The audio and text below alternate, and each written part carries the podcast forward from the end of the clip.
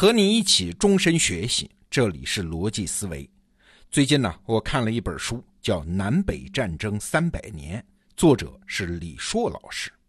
李硕老师跟我有一面之缘啊，那真是个奇人，有机会介绍给你。今天呢，我们先说这本书《南北战争三百年》。这既是一本写中国南北朝这段历史的书，又是一本介绍中国古代战争的书。看完之后，给我带来很多新启发。那今天我们就聊聊中国古代战争中骑兵战术的演化。在我们一般的理解中啊，骑兵当然比步兵厉害啊，毕竟多一匹马嘛。对呀，一个士兵再加上一匹战马，速度又快，质量又大，那不就是古代的坦克吗？哎其实不然啊，最早的骑兵发挥不出来我们想象的那种战斗力呀。你应该知道一个词儿，战国时期赵武灵王搞胡服骑射，这其中的“骑射”两个字啊，就说明了骑兵最初的作战方法，就是骑在马上，主要靠射箭来杀伤敌人。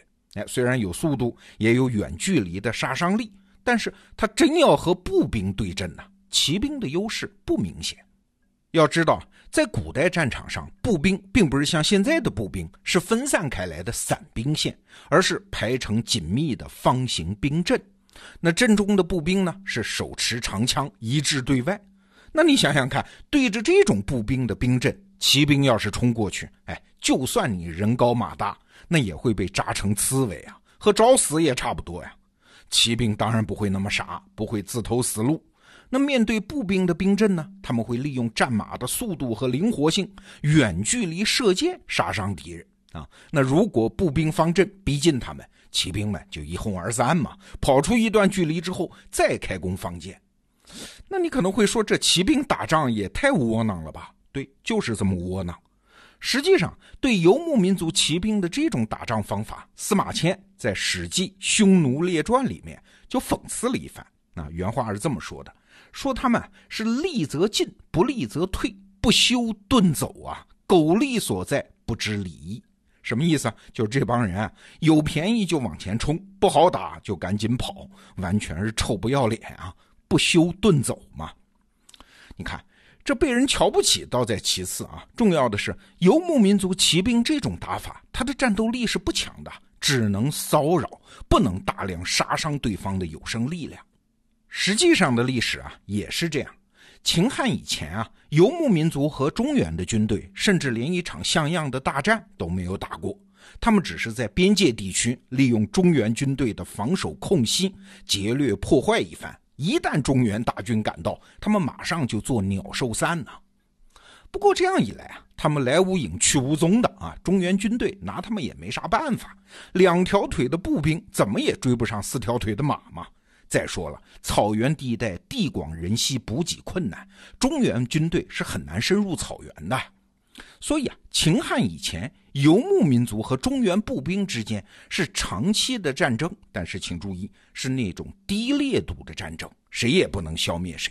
哎，这个局面你知道的，到汉武帝的时候就改变了。改变的原因是啥呢？不是汉武帝多么英明神武啊。而是中原地区的军队也有了大量的骑兵，而且改造了骑兵的作战方法，从此一举取得了战略优势。那什么方法呢？其实说起来也很简单，就是骑兵也像步兵那样集结成严整的队形，发起集团冲锋。那速度，那质量，这步兵方阵根本抵挡不住啊！哎，听到这儿，问题来了。你可能会说：“哎，你前面不是说了吗？骑兵要是这样冲锋的话，会被步兵方阵扎成刺猬啊！”对，对个体骑兵来说，这种危险确实大了很多。但是对于一个集体来说，这个优势又大了很多呀。嘿，所以你看，问题的关键在于能不能有严格的军纪来约束，让骑兵无视自己个人的风险，换来集体的优势和胜利。这说到军纪啊，这就是游牧民族的短板了。当中原地区已经发展出成熟的国家体制的时候，这游牧民族还处于前国家的部落状态啊。虽然有时候也有名义上的什么部落联盟的首领啊，但是对参战骑兵的约束力是很弱的呀，谈不上什么军纪呀，平时也不可能把他们组织起来进行严格训练，召集他们来打仗，靠啥？靠利诱嘛，许诺他们可以到中原去抢东西嘛。那对这种散漫的军队来说，骑射啊，就是一边骑马一边射箭，那确实是唯一可行的战法呀。大家跟着首领出来是为了抢钱抢人的，谁会傻乎乎的在战场上冒死冲锋呢？哎，趁着中原大军没到，抢了东西赶紧撤。中原大军一到，放一阵子箭，然后各自逃命。哎，举个例子啊，汉高祖刘邦，你都知道被匈奴曾经围困于白登山呢。一般都认为这是我们汉朝丢了大脸，但是你换个角度看啊，匈奴人呢？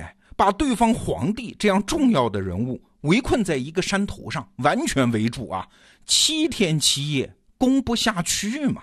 然后对方就是刘邦啊，仅凭行贿单于的妻子就能脱身。你站在匈奴那边看，这不就是个闹剧吗？这也证明啊，匈奴军队是没有攻坚作战的能力，也没人在打仗的时候真拼命啊。大家都是为了一己私利嘛，国家大事谁也不在乎。实际上，当时的匈奴也谈不上有什么国家。好了，我们再来看这一边，中原军队这一边，那很早就有了严格的军纪啊。要知道，如果没有平时的长期训练和战时的严格的军法，排列整齐的步兵军阵，那也是不可能的。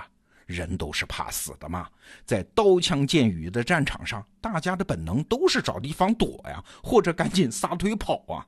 直挺挺的站在那儿，按照军官的指挥一致行动，这是非常反人性的事儿啊！没有严格的军纪，办不到的呀。哎，不是有那么个故事吗？孙武啊，就是写《孙子兵法》的那一位，他答应吴王要把一群宫女训练成铁军。那刚开始的时候，宫女们嘻嘻哈哈，不听号令。好啊，孙武就下令把其中带头的两个吴王的宠妃直接斩首。哎，结果军队就训练成了嘛？这个场景啊，就是当时中原各国训练军队的缩影。严格的训练，动不动就砍头的惩罚。到春秋战国的时候，各国军队的纪律性和战斗力都很强了，统帅是可以命令士兵投入哪怕是必死的战斗。到了汉武帝时期啊，大将卫青、霍去病的成功，就是因为在军事上进行了大胆的改革啊，发展出了匈奴骑兵没有的也不可能有的集团冲锋战法。那最大的一次胜利是在公元前一百一十九年，卫青、霍去病各率五万骑兵和匈奴骑兵展开决战。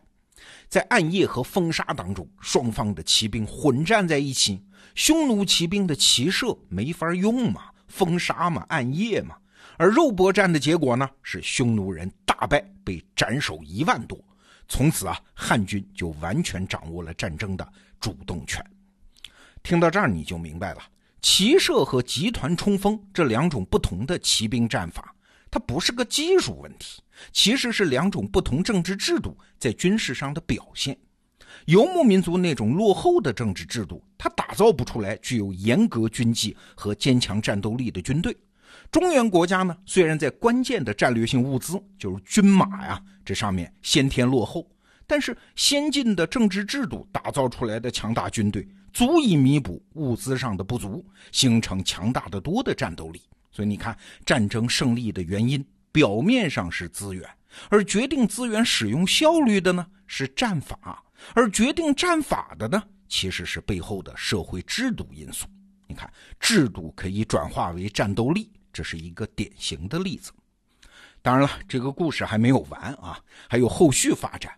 那为什么到了南北朝时期，北方的游牧民族对南方的农耕民族的军事优势又体现出来了呢？啊，原因当然很复杂。其中一项就是制度和技术，那是会传播的呀，别人会学的呀。游牧民族在战场上打败以后，他们早晚也会知道这失败的原因呢，所以就效仿啊，就学呀。你有什么军事制度啊，有什么马镫这样的新技术啊？这就是完成了部分的汉化，他们也同样能够建立起战斗力强大的军队啊。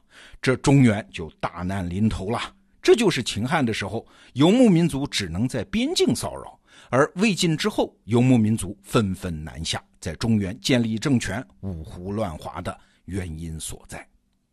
好了，李硕老师的著作《南北战争三百年》金牌版的电子书，本周啊，我们得到 APP 是全网最低特价，已经上架。你要是对古代战争有兴趣，这本书强烈推荐你看一看。好，逻辑思维，明天见。